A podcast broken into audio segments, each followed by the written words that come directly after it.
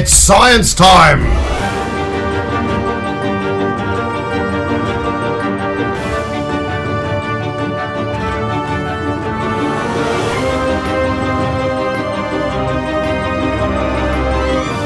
Sinapsando Comunicação Científica. Yeah, Mr. White! Yes, science! Sejam todos muito bem-vindos ao Sinapsando. Eu sou André Bach, cientista, professor e divulgador científico. Bom, pessoal, embora eu tenha encerrado a primeira temporada do Sinapsando no décimo episódio, eu resolvi fazer algumas lives durante esse período de quarentena do coronavírus. Essas lives estão sendo feitas no meu Instagram, bac.andré, mas tem um problema: as lives do Instagram não ficam disponíveis depois de 24 horas. Então elas ficam apenas 24 horas disponíveis para que as pessoas possam assistir e ver aquelas informações que foram passadas. Por conta disso, eu resolvi pegar o áudio dessas lives e transformar num podcast. Então, esses episódios que vocês vão ouvir a partir de agora, que eu estou colocando aqui como Sinapsando Quarentena, esses são os episódios estão sendo gravados nessa fase. A maior parte deles provavelmente vai se referir ao coronavírus e informações importantes a respeito dele, mas também outras lives que eu fizer e que de repente tem algum conteúdo interessante, eu vou passar a colocar também aqui disponível na forma de podcast. Por esse motivo, eu peço que vocês tenham a compreensão de que o áudio não vai ficar muito bom, porque é algo improvisado, é algo que eu estou extraindo diretamente do, da minha gravação da live. Da mesma forma, a edição vai ser um pouco mais simples, então isso está sendo feito a caráter mais emergencial e por isso de uma forma mais simplificada. Nesse episódio eu entrevistei o professor Dr. Bruno Carneiro, que é pesquisador na área de virologia e, assim como eu, é professor no curso de medicina da Universidade Federal de Rondonópolis. A gente fez essa live para poder falar um pouquinho sobre os mitos e verdades a respeito do coronavírus. Debatemos várias fake news e informações imprecisas e ainda assim faltou bastante assunto para falar e talvez tenha uma parte 2. Então agora você confere como é que ficou a entrevista.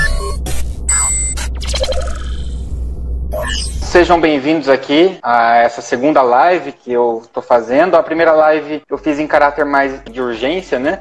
Foi legal, como vocês gostaram teve bastante participação, eu decidi então fazer outra live e aí fiz o convite pro Bruno que aceitou gentilmente falar um pouquinho mais, já que a área dele é a virologia. Oi André, muito obrigado pelo convite. É uma honra estar aqui na sua live. Eu sei que tem muitos seguidores, então vai ser muito importante o que a gente tem para falar aqui para distribuir conhecimento. O André já me apresentou, sou professor lá da Universidade Federal de Rondonópolis, junto com ele no curso de medicina. Sou virologista e tenho estudado os vírus há algum tempinho. Uh, hoje o objetivo nosso é tentar desmistificar algumas coisas a respeito da, do corona, né? A gente já sabe como é que está a situação, a gente tem outros divulgadores científicos trabalhando bastante em cima disso, falando bastante sobre o coronavírus, então busquem lá o perfil do Atila, por exemplo, é um perfil muito legal para vocês acompanharem, é arroba o Atila, né, o Atila Yamarino, ele está fazendo uma cobertura excelente, mas aqui a gente quer voltar um pouquinho e trabalhar alguns conceitos que estão sendo distribuídos na internet aí aleatoriamente de maneira equivocada, alguns mitos e algumas verdades também a gente vai tentar desmistificar. Primeira delas a gente tem que começar pelo começo, né, Bruno? Então a origem, né, desse vírus. É, antes falar do corona, o corona é, não é um vírus novo, né? É, quando a gente fala de coronavírus, a gente está falando de um grupo de vírus que infectam diversos organismos e entre os vírus que infectam os seres humanos, a gente tem sete vírus. Quatro deles são chamados de vírus sazonais, são esses vírus que circulam na população há muito tempo já. Então, muitas vezes a gente tem aquele resfriadinho durante o ano, e esse resfriadinho, muitas vezes, ele é causado por um desses quatro coronavírus sazonais que eu falei para vocês anteriormente. Mas a gente tem, dentro desses sete, a gente tem outros três que são chamados vírus pandêmicos. O primeiro foi o que causou a epidemia em 2002, 2003, que foi a SARS, matou bastante gente, mas ele não se disseminou tanto no mundo. Ah, em 2011, 12, agora não lembro o ano exatamente, a gente teve o MERS, uh, que é um vírus extremamente agressivo, tem uma taxa de letalidade de quase 30%, mas ele ficou bastante restrito ali no Oriente Médio. E agora nós vemos com o SARS-2, que eles estão, é o nome científico dele, né? O uhum. SARS-CoV-2. É, que é o vírus que está causando essa pandemia atual. É, existem vários debates em relação à origem desses desse vírus, mas a hipótese mais aceita, ah, diversos trabalhos já confirmando essa hipótese, é que o vírus, o vírus mais semelhante que a gente tem na natureza, ah, que circula, é um vírus do morcego. Né? Uhum. Então, se a gente comparar o, o SARS-2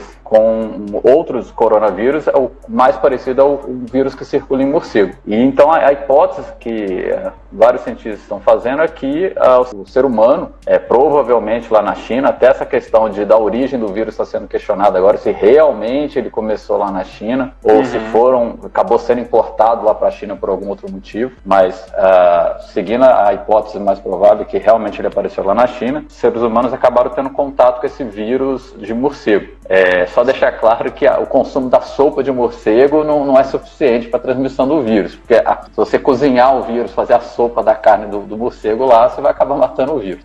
Então, muito provavelmente foi a questão do contato. Realmente, lá na China eles comem o morcego, então muitas vezes na manipulação da carne do morcego, no preparo lá, na hora que abre o morcego para preparar a carne, pode ter havido essa infecção. Tem essa, essa hipótese do, do morcego passando diretamente para o ser humano e tem essa hipótese do hospedeiro intermediário, que a gente viu também do pangolim, que foi o, o grande culpado aí, é, que talvez o vírus ele passou do, do morcego para o pangolim e do pangolim para o ser humano. Mas essa hipótese ela já está praticamente descartada. A hipótese mais forte agora é que o morcego, o vírus do morcego, ele pulou para o ser humano direto. Por que, que a gente chamou a atenção para essa questão da origem, né? Muita gente já ouviu falar sobre a origem, mas é que está tendo, ainda existe, né? A gente está tentando discutir políticas públicas aí de como conter o avanço da pandemia, mas a gente ainda está compartilhando no WhatsApp teorias da conspiração de que esse vírus foi fabricado em laboratório e tal. Eu, eu adoro uma teoria da conspiração, eu acho que o Bruno também gosta, mas para ver em filme, em série de TV, né? Nesse caso, é, a gente tem os papers que têm mostrado apontam para alguma possibilidade disso? Não, não existe qualquer possibilidade dessa transmissão de, desse vírus ele ter sido feito em, em laboratório. Tem um trabalho que saiu na Nature, acho que foi uma semana atrás, duas semanas atrás, eu não lembro direitinho a data. Dia 17 dia, de... Exatamente, dia de março ele demonstra claramente que esse vírus não é um vírus fabricado em laboratório. Por quê? Uhum. A principal hipótese deles é que o vírus ele tem uma proteína externa ali que ele usa para se ligar a um receptor dentro, na célula. E esse receptor, essa proteína do vírus, ela tem especificamente seis aminoácidos que ela utiliza para ligar lá na célula. Uhum. Se a gente predizer, se a gente jogar no computador e perguntar quais vão ser os melhores aminoácidos que se ligariam ali, é comple são completamente diferentes dos que estão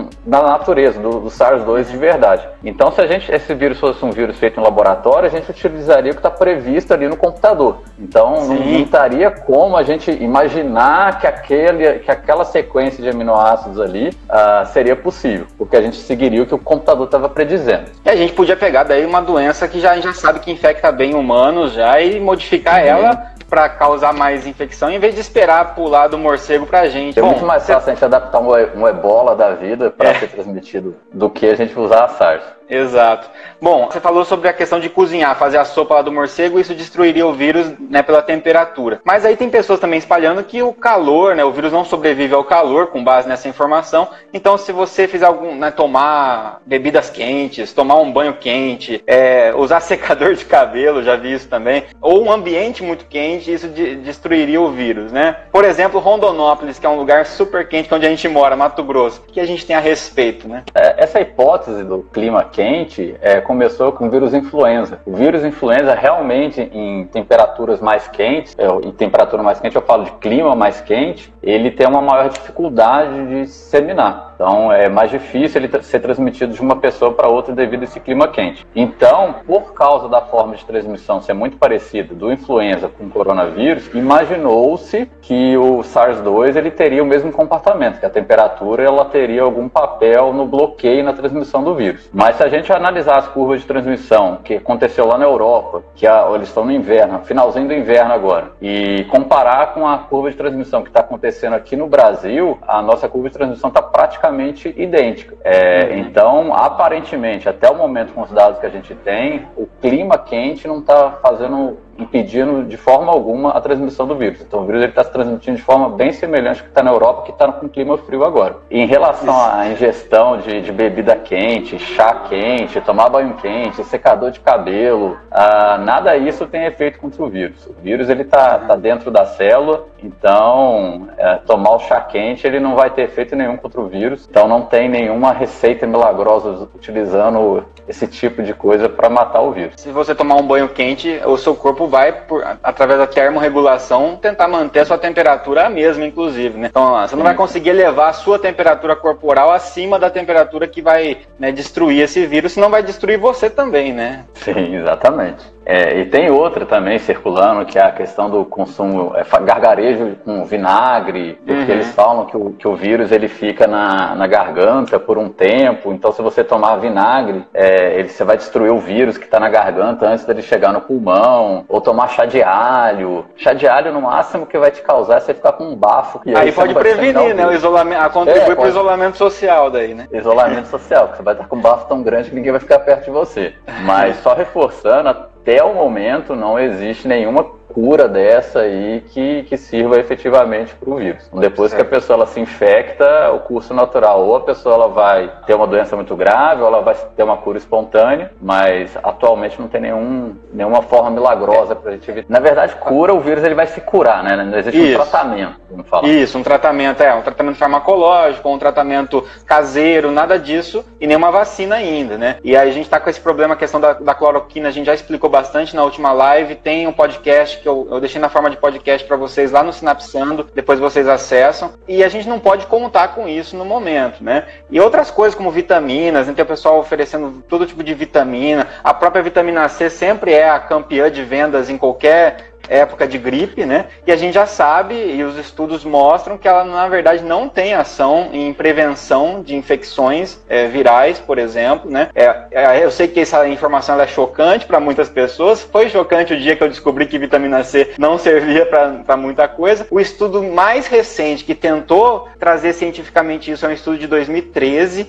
analisou muita gente e viu uma pequena contribuição da vitamina C melhorando a, a resposta a infecções de atletas de alto desempenho. Como eu acho que a maioria que está aqui nos assistindo, e certamente eu e o Bruno não somos atletas de alto desempenho, a vitamina C para os meros mortais aqui não vai trazer benefícios. Então não adianta você se entupir de vitamina C, achar que com isso está protegido do vírus, você não vai estar protegido e talvez dobre aí a sua chance de ter uma pedra no rim. No caso de homens, pelo menos já foi mostrado isso, né? E, e eu só queria enfatizar, porque a gente, além da vitamina C que eles falam que tem efeito contra o vírus, tem muito essas fórmulas milagrosas. Ah, eu vou tomar não sei o que que vai melhorar a minha imunidade. É, tome vitamina complexa de não sei o que que melhora a imunidade. Uhum. Então, assim, é, não existe nenhuma forma milagrosa para você melhorar a sua imunidade. Sua imunidade, ela está sempre, se você mantiver um bom sono, uma boa alimentação, fazer exercício físico constante, sua imunidade ela vai ficar boa.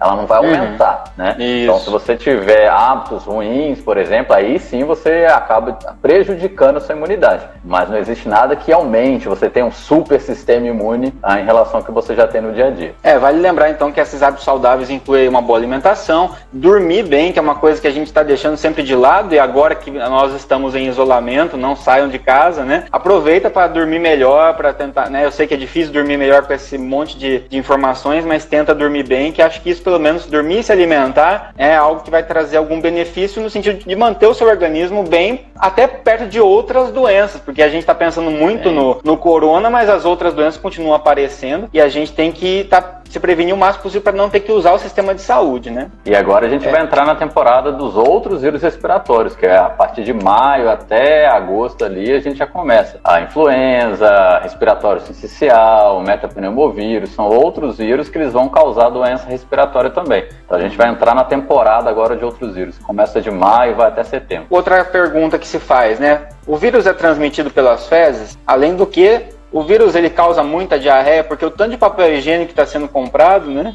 É, esse vírus, como eu falei lá no começo, ele utiliza um receptor na célula, ele chama ACE2. O André até falou desse receptor lá na, na live em relação à utilização do. Do é ibuprofeno, né? Do ibuprofeno, exatamente, que aumenta. Alguns estudos mostram que talvez ele pode aumentar a expressão desse receptor, mas esse receptor no corpo, naturalmente, ele é expresso na, nos órgãos do trato respiratório e nos órgãos também do sistema digestivo. Então, o vírus, sim, ele é capaz de infectar células do sistema digestivo. Por isso que alguns pacientes, não são todos, uma proporção de 5 a 10%, ah, quando se infectam pelo Covid com um SARS-2, eles uhum. acabam apresentando um quadro diarreico sim. Né? Então, uhum. um dos marcadores de, de Covid-19 é a presença de diarreia em alguns pacientes. Um trabalho bem recente, ele saiu na, na JAMA, que é uma revista relativamente boa na área de virologia, ela, eles demonstraram sim que o vírus ele pode ser identificado nas fezes também. Mas a concentração de vírus nas fezes é, é um pouco inferior do que é encontrado no trato respiratório. Então, você teria que ter um contato assim bem direto com as fezes para você acabar se contaminando. se contaminando. Então, o simples fato de você usar o banheiro após uma, uma outra pessoa ter usado o banheiro não seria o suficiente para você se contaminar. Mas é mais fácil até existe... por outras superfícies, assim, né? Porque como Sim. ele fica bastante tempo em metal, né? Em, em, aço, em plástico, em vidro, às vezes é mais perigoso do que as próprias fezes, né? É possível? É. É possível a, a transmissão, mas ela não é tão fácil quanto a via respiratória e, a, e por fomes, como você falou.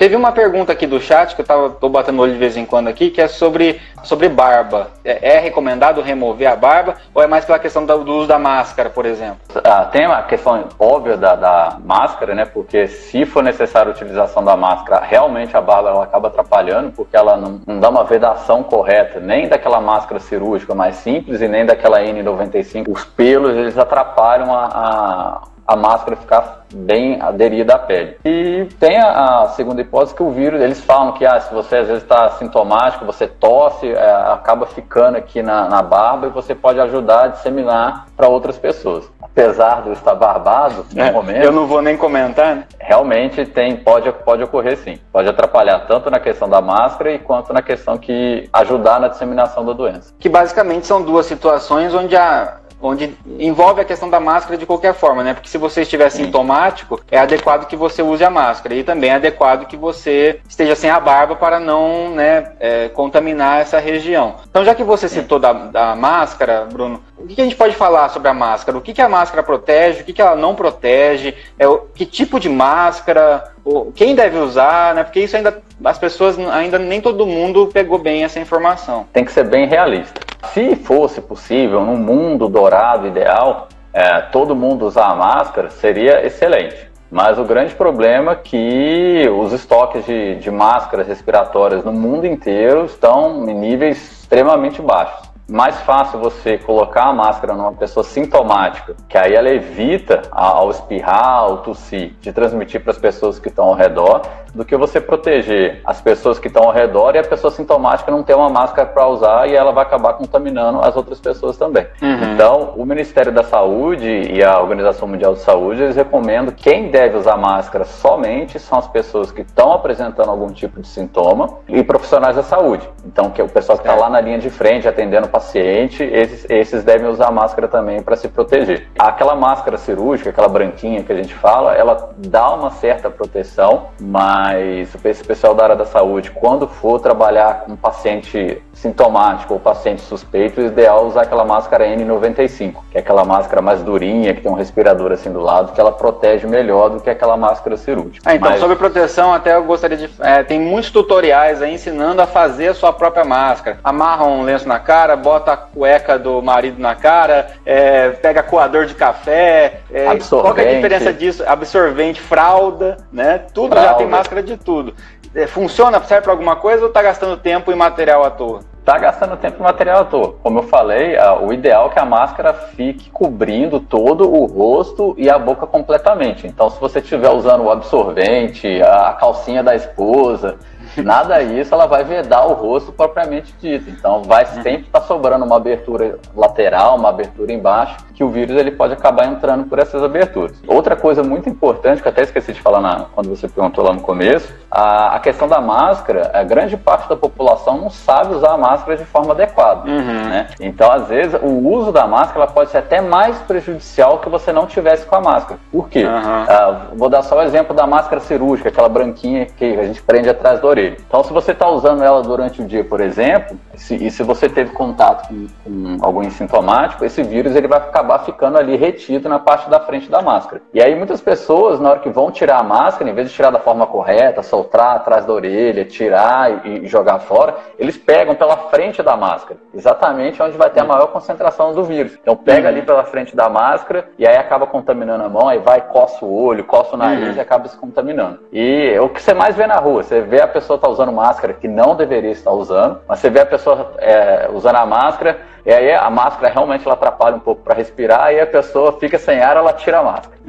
aí daqui a pouco ela põe a máscara de volta. E tudo uhum. isso manipulando a, a, máscara de forma errada. Então, Sim. assim, se não for feito o uso correto da máscara, é, ela acaba sendo mais prejudicial do que benéfica ah, para esse indivíduo que não está apresentando nenhum sintoma. Importante, então, né, essa questão do desabastecimento de máscaras também é tão preocupante quanto o desabastecimento que a gente falou da cloroquina na, na outra Sim. live, porque a gente acaba desabastecendo e deixando sem máscara as pessoas que precisam usar, tanto os pacientes sintomáticos quanto aquelas, aqueles pacientes que estão é, que tem um, um, risco maior de adquirir a doença é e prevenção para os profissionais de saúde que estão na linha de frente tentando lidar com isso. A gente recentemente né, teve dificuldades em providenciar máscara, por exemplo, para os locais de saúde aqui de Rondonópolis, a gente tem que ficar caçando essas máscaras, então é, não consumam. E se você comprou estoque e estocou máscara na sua casa, doe essas máscaras Doa para os profissionais de saúde porque é, é, lá que vai precisar realmente. Então você ainda dá tempo de fazer uma, uma boa ação. Ah, é verdade que o vírus ele é mais, mata mais profissionais da área da saúde? Eu vi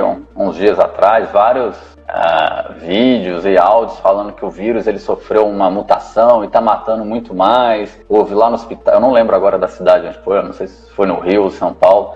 Falando, não, porque o, a médica se infectou, teve que ser internada imediatamente, porque o vírus está mais agressivo e tal. Mas, Sim. na verdade, é, a gente está falando de um grupo de pessoas que está exposta a grande quantidade de vírus, né? Então, a uhum. população, de via de regra, ela vai se expor para um número relativamente pequeno. Então, paciente espirrou aqui na sala, eu vou acabar me contaminando, ou entrei em contato com fome de contaminado, eu acabo recebendo uma quantidade pequena de vírus. Mas imagina um profissional de saúde que está lá na linha de frente, está em contato quase que diariamente com vírus e grandes concentrações do vírus. Então, esse profissional de saúde ele acaba se infectando com a grande quantidade de vírus. E uhum. isso pode ter uma, um papel muito importante na, na, evolução da doença. Então, se ele se uhum. infecta com. já começa a infecção com um grande número, pode ser, ah, não tem nada ainda que confirme isso, é uma hipótese, que esse grande número ele pode ser um fator de maior risco de, do desenvolvimento da doença mais grave. Só está mais exposto mesmo, né? Está mais exposto.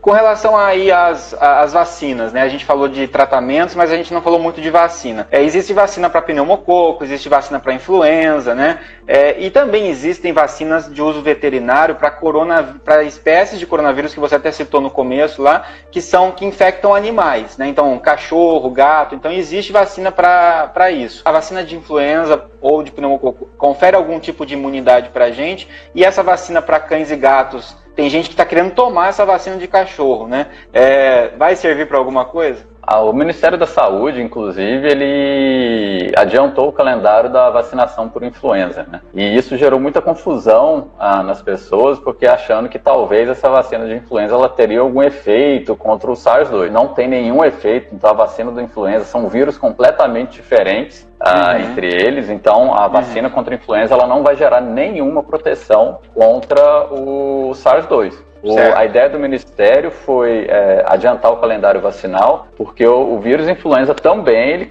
pode causar uma doença grave é, e isso pode levar esses pacientes na, à internação. Então, se eu uhum. vacinar antes, eu vou evitar que esses pacientes eles fiquem, com uma doen do, fiquem doentes por influenza e acabem ocupando os leitos que seriam necessários para a Covid-19.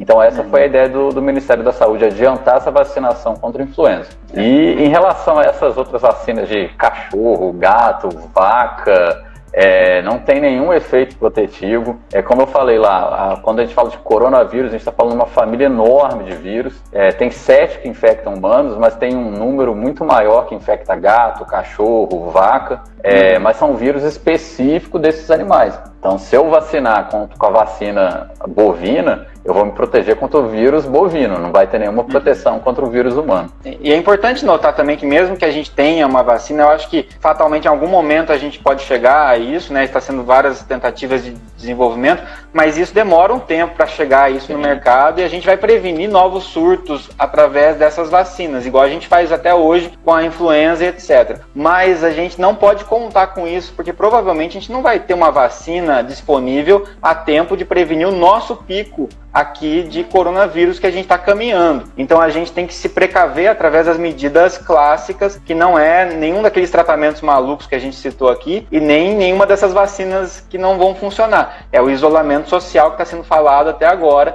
de sempre o máximo possível se isolar, né? Só, só para lembrar a questão da vacina, as vacinas elas têm que, acho que você até falou na sua live anterior, elas têm que passar por uma série de testes clínicos, uhum. desde o seu desenvolvimento até chegar lá na liberação para ser utilizado na população. Existem hoje, eu não, não sei o número certo, mas não menos que cinco vacinas candidatas. Uhum. Então, mas são todas que estão lá na parte básica, elas acabaram, viram que funciona in vitro. Então, tem que passar por todas as etapas, teste em vivo, teste de toxicidade, todos aqueles testes para ver se isso vai chegar até os humanos. E a gente sabe uhum. que isso demora muito tempo. Mesmo que o, os governos eles tentem acelerar esse, esses testes, a gente não está falando nada em menos de oito, nove meses. Uhum. Então, como você falou, não vai ser suficiente aqui para combater a infecção que já está estabelecida aqui no Brasil. Sim, eu vi algumas pessoas falando aqui, Bruno, sobre co-infecção, né? Por exemplo, não tomei a vacina do influenza, peguei corona, eu posso pegar corona e influenza junto? Pode acontecer. Ah, na literatura, até o momento, assim, é, não tem nada relatado, mas eu não duvido que, que isso aconteça. Uhum. Pro influenza, que é o, vírus mais famoso dessas síndromes respiratórias, isso é bem frequente. Então a gente uhum. tem influenza com respiratório essencial, influenza com metapneumovírus, é, influenza com rinovírus, que acho que é a mais comum que acontece. Uhum. Certo, beleza. Bom, sobre essa questão do vírus, né? Algumas pessoas compararam ele com influenza quando saiu o corona. Ah, o corona é pior que influenza, é melhor que influenza, é pior ou melhor no sentido de ser mais fraco, mais forte, né? As pessoas ficam comparando isso. E aí ele tem a mesma gravidade que influenza, ele é mais grave, ele é menos grave. Tem gente que fala, ah, é só uma gripe normal. Como que a gente pode fazer essa, essa comparação de gravidade, né? Antes da live aqui, eu resolvi pegar números. Apesar de eu ser biólogo, eu sei que a matemática não mente, né?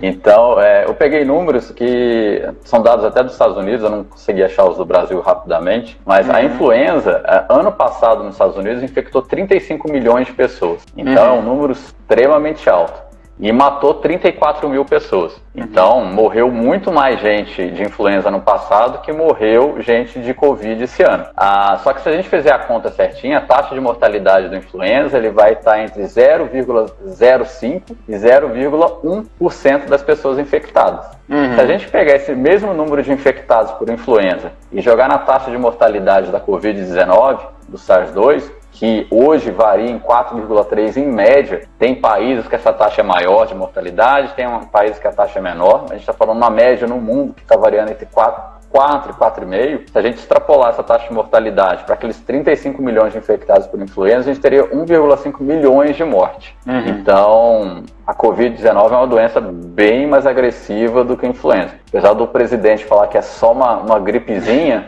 a gente é. não está falando de uma gripezinha, não. É uma, é uma hum. doença bem mais grave, bem mais severa do que o vírus influenza. Certo. E essa porcentagem né, de, de grau de letalidade, ela varia de acordo com a faixa etária, né? Essa questão dos idosos que, que tem se falado muito. Então, é, realmente, a gente tem que se preocupar mais com essa população de risco. Como eu falei, é uma taxa média, né? Que ela varia 4%. Mas essa taxa, ela varia muito de acordo com a idade. Se a gente pegar crianças de 0 a 18 anos, a gente está falando uma taxa de mortalidade de quase zero, praticamente uhum. traço.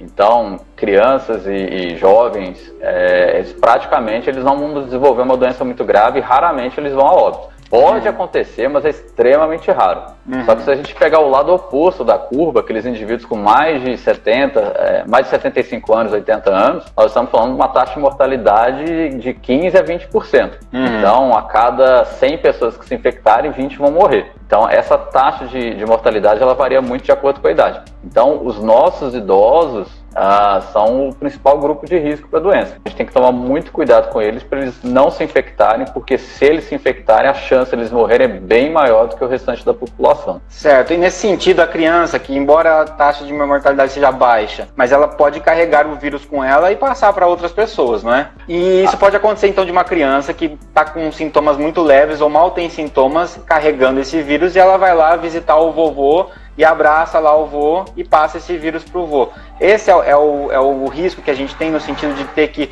isolar as pessoas para que, que mesmo aquelas pessoas que não vão morrer por causa do vírus, elas não passem isso para outras pessoas. Sim, é, se fosse só essa questão dos idosos, seria muito fácil. Muito fácil não, que tem idoso muito teimoso. Mas seria mais tranquilo, porque era, seria só isolar os idosos e deixar o restante da população ter na vida normal. Mas a gente tem que lembrar que a gente pode se infectar, como você falou, e pode levar a, o vírus para dentro de casa. E uhum. aí a gente pode acabar transmitindo essa doença para os idosos. E só lembrando também, a gente não está falando somente de idosos que é grupo de risco. A gente tem os, os pacientes com doença grave. Então, uhum. os imunossuprimidos, pessoas com diabetes, é, doenças cardiorrespiratórias, eu não lembro, é, hipertensão arterial, hipertensão diabetes, arterial, é, diabetes, o próprio câncer então, também, né? Câncer são todos fatores que aumentam a taxa de mortalidade desses pacientes infectados. Por mais que eles, esse seja um grupo de risco, nós servimos meio como um veículo de disseminação do vírus para essas pessoas.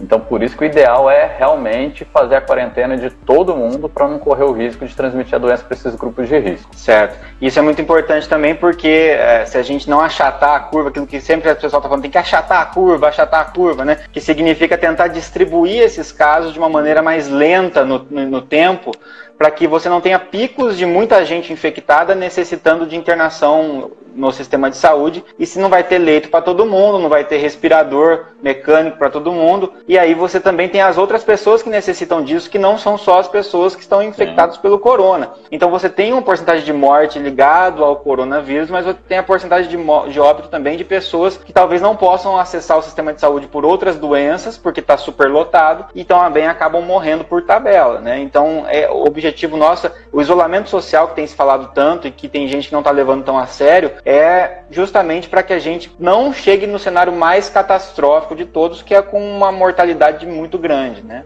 É só reforçando essa questão do, do achatar a curva, é só dar um exemplo. Imagine se imediatamente todas as pessoas, 500 mil pessoas, necessitarem de um leito hospitalar. A gente não vai ter a capacidade de absorver essas 500 pessoas simultaneamente. Mas agora pega essas 500 mil pessoas e dilui em 12 meses. Uhum. Então aí a gente, o nosso sistema de saúde ele já consegue absorver esse número, é, vamos falar, parcelado no cartão. Uhum. Uhum. Né? Que é exatamente a questão do parcelar no cartão. É, o que, que dói mais? Pagar dois mil reais à vista uhum. ou a gente uhum. parcelar em 12 no cartão? Né? O que, que a gente consegue absorver mais fácil? As 12 vezes no cartão a gente vai sempre estar tá lembrando, é incômodo, é incômodo, mas a gente consegue absorver muito mais fácil. Mas uhum. essa é a questão do achatar a curva. Tem alguma diferença entre o vírus que está infectando o Brasil ou alguns países onde essa curva foi. Vamos por um país onde a curva foi um pouco mais achatada. É, e a Itália, por exemplo, onde gente está tendo um comportamento né, de, de mortes muito grande, está tá muito assustadora a situação lá. É, se você compara até com a China, a China já, tá, já desceu a curva dela, né? E a Itália está só subindo a curva de morte, por exemplo. Ele é mais agressivo na Itália ou são as medidas públicas que estão foram diferentes? Está muito mais relacionado a essa questão da, do serviço de saúde. O vírus, o, coronavírus, é um vírus ele bem estável. Se a gente comparar com outros vírus, como o vírus influenza, é, geneticamente ele é bem estável. Então a taxa de mutação dele é bem mais lenta do que em relação aos outros vírus. Então, se a gente comparar o vírus que tá, circulou lá na China, comparar com o vírus que está circulando aqui no Brasil, óbvio que a gente vai observar pequenas modificações, mas hum. Nada suficiente para a gente considerar que é um vírus que está causando uma doença mais grave. Ah, o que está acontecendo na Itália é, são dois fatores básicos. O primeiro é que a gente está falando de uma população muito mais velha é, em relação à população da China. Então a gente acabou de falar que os idosos ah, eles estão em uma, um grupo de risco, né? Então a chance, a taxa de mortalidade muito maior do que o restante da população. E lá, por ser uma população muito velha, é, muito velha não, relativamente mais velha que a população da China e aqui do Brasil, uhum. a taxa de mortalidade lá foi bem alta. E, paralelamente, o sistema de saúde lá antes da chegada do vírus, ele já estava com uma certa ocupação. Então, antes do vírus chegar, a gente já estava falando de uma ocupação de 50% a 60% do total dos leitos de UTI lá na, na Itália. E uhum. exatamente para aquilo que você falou, é, é, o paciente que é cardiopata, é o paciente que está com uma doença respiratória e precisa do leito, ele tem uma série de outras doenças que já existiam antes do vírus. Então aí, quando o vírus chegou, acabou assim, sobrecarregando tudo e eles alcançaram muito rápido o, o limite que eles tinham do sistema de saúde. Uhum. E eles demoraram muito também para implementar essas, essas medidas Perfeito. de distanciamento. Então uhum. eles acreditavam que, que, conseguiriam controlar a doença e eles demoraram para implantar essas medidas. É um, um, lado oposto, contrário do que está acontecendo na Itália, foi o que aconteceu na Coreia do Sul. Uhum. É, quem lembra lá em fevereiro, no início de fevereiro, a Itália e a Coreia do Sul eles estavam ali uh, pau a pau um do lado do outro com o número de infecções. Só que a Coreia do Sul tomou medidas muito mais rigorosas do que a Itália, bem no começo da infecção. Então, tá, o país inteiro praticamente entrou em quarentena imediatamente. Eles fizeram um teste, uma quantidade de teste muito maior, então eles tinham uma frequência de número de pacientes testados e isso permite que a gente isole o paciente muito mais rápido. Uhum. Então, eles testaram um número muito maior de pessoas e entraram, colocaram as pessoas em quarentena muito mais rápido e isso ajudou muito a controlar a disseminação do vírus. A gente não está é, falando, então, de um vírus mais grave, a gente está falando do sistema de saúde e de medidas mais eficazes. É, exatamente, porque se é uma doença que se espalha tão rápido, a porcentagem é muito alta de novos casos por dia. É uma curva exponencial, né? Então, quanto antes você tomar medidas, melhor. Se você demora um dia, dois dias, três dias, cada dia faz diferença muito grande em relação a esse total de números, porque Sim. isso vai, essas, esses novos infectados vão infectar mais pessoas, né? Então a gente precisa realmente levar a sério essas medidas de contenção, essas medidas de isolamento social, elas não são brincadeira. Então, para sair de casa só, é, se for realmente necessário necessário, a gente precisa entrar em quarentena o quanto antes e ainda assim nós vamos ter muitas dificuldades de enfrentar tudo isso, mesmo se a gente tomar todas as medidas possíveis, né? É... E, e, só lembrando uma, rapidinho essa questão da, da, da, quarentena, muita gente fala que ah, a gente tá, já está em isolamento, mas o número de pessoas infectadas continua subindo. Uhum. A gente tem que lembrar que o vírus ele tem um período de incubação que varia de 5 a 10 dias. Então, a, qualquer medida que a gente tomar, a gente só vai conseguir observar daqui a 10 dias na frente. Então, uhum. a, o Brasil ele começou a colocar esses sistemas de quarentenas agora. A gente só vai ver o resultado, se realmente esse sistema de quarentena está sendo eficiente daqui a 10 dias. A gente, se a gente vê que diminuiu o ritmo de infecções. Então não é nada imediato. A gente não vai em quarentena e imediatamente diminui o número de infecções. Perfeito. E todos os países estão fazendo isso porque é realmente as medidas através dos, dos estudos que foram mostrados que trazem realmente o melhor benefício, né? Ah, a gente tem que encerrar daqui a pouquinho porque a, o tempo da live já está atingindo o máximo também. Mas eu tenho antes uma dúvida que ela é crucial, Bruno. Essa dúvida aqui, ela é mais. Tenho certeza que todo mundo tem essa dúvida quando compra alguma coisa no AliExpress que é se o plástico bolha da China vem contaminado com coronavírus. Não, já tem vários trabalhos que, que demonstraram que o, o, vírus ele não sobrevive dentro do ar lá do plástico bolha. É, o, como a gente falou lá no começo da live, o vírus ele sobrevive, ah, depende muito da superfície, mas na melhor, na melhor das condições, esse vírus ele vai sobreviver 5, 7 dias. E como uhum. a gente sabe, quase todo mundo que já comprou uma coisa da China, as coisas não chegam aqui em 5 a 7 dias. Uhum. Uhum. Não é suficiente para o vírus ele morrer no meio desse caminho. E além disso, só para deixar bem claro que o ar não está contaminado, quando esse plástico bolha ele é produzido, ele é produzido em altas temperaturas. Né? Uhum. Né? Então aquele ar que está lá dentro, ele foi injetado em temperaturas muito altas, então não tem nenhum risco daquele ar estar tá contaminado com o vírus. Bom, gente, eu queria agradecer primeiro, né, Bruno, obrigado por ter participado. Se tiver mais dúvidas depois, o pessoal pode até ir mandando e depois a gente faz, quem sabe, uma parte 2 aí mais futuramente. Queria agradecer a sua presença. Eu agradeço a oportunidade de a gente fazer isso e trazer essas informações para a população uh, e para os nossos segamores. É. é...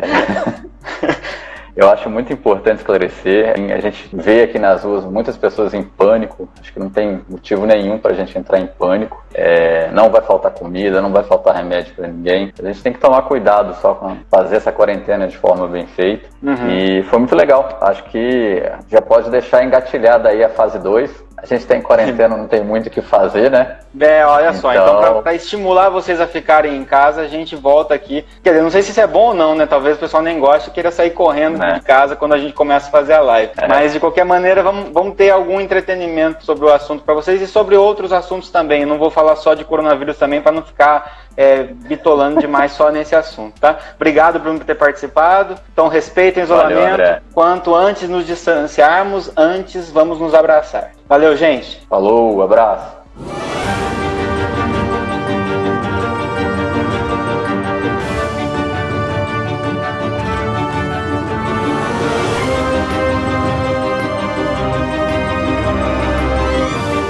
Sinapsando Comunicação Científica.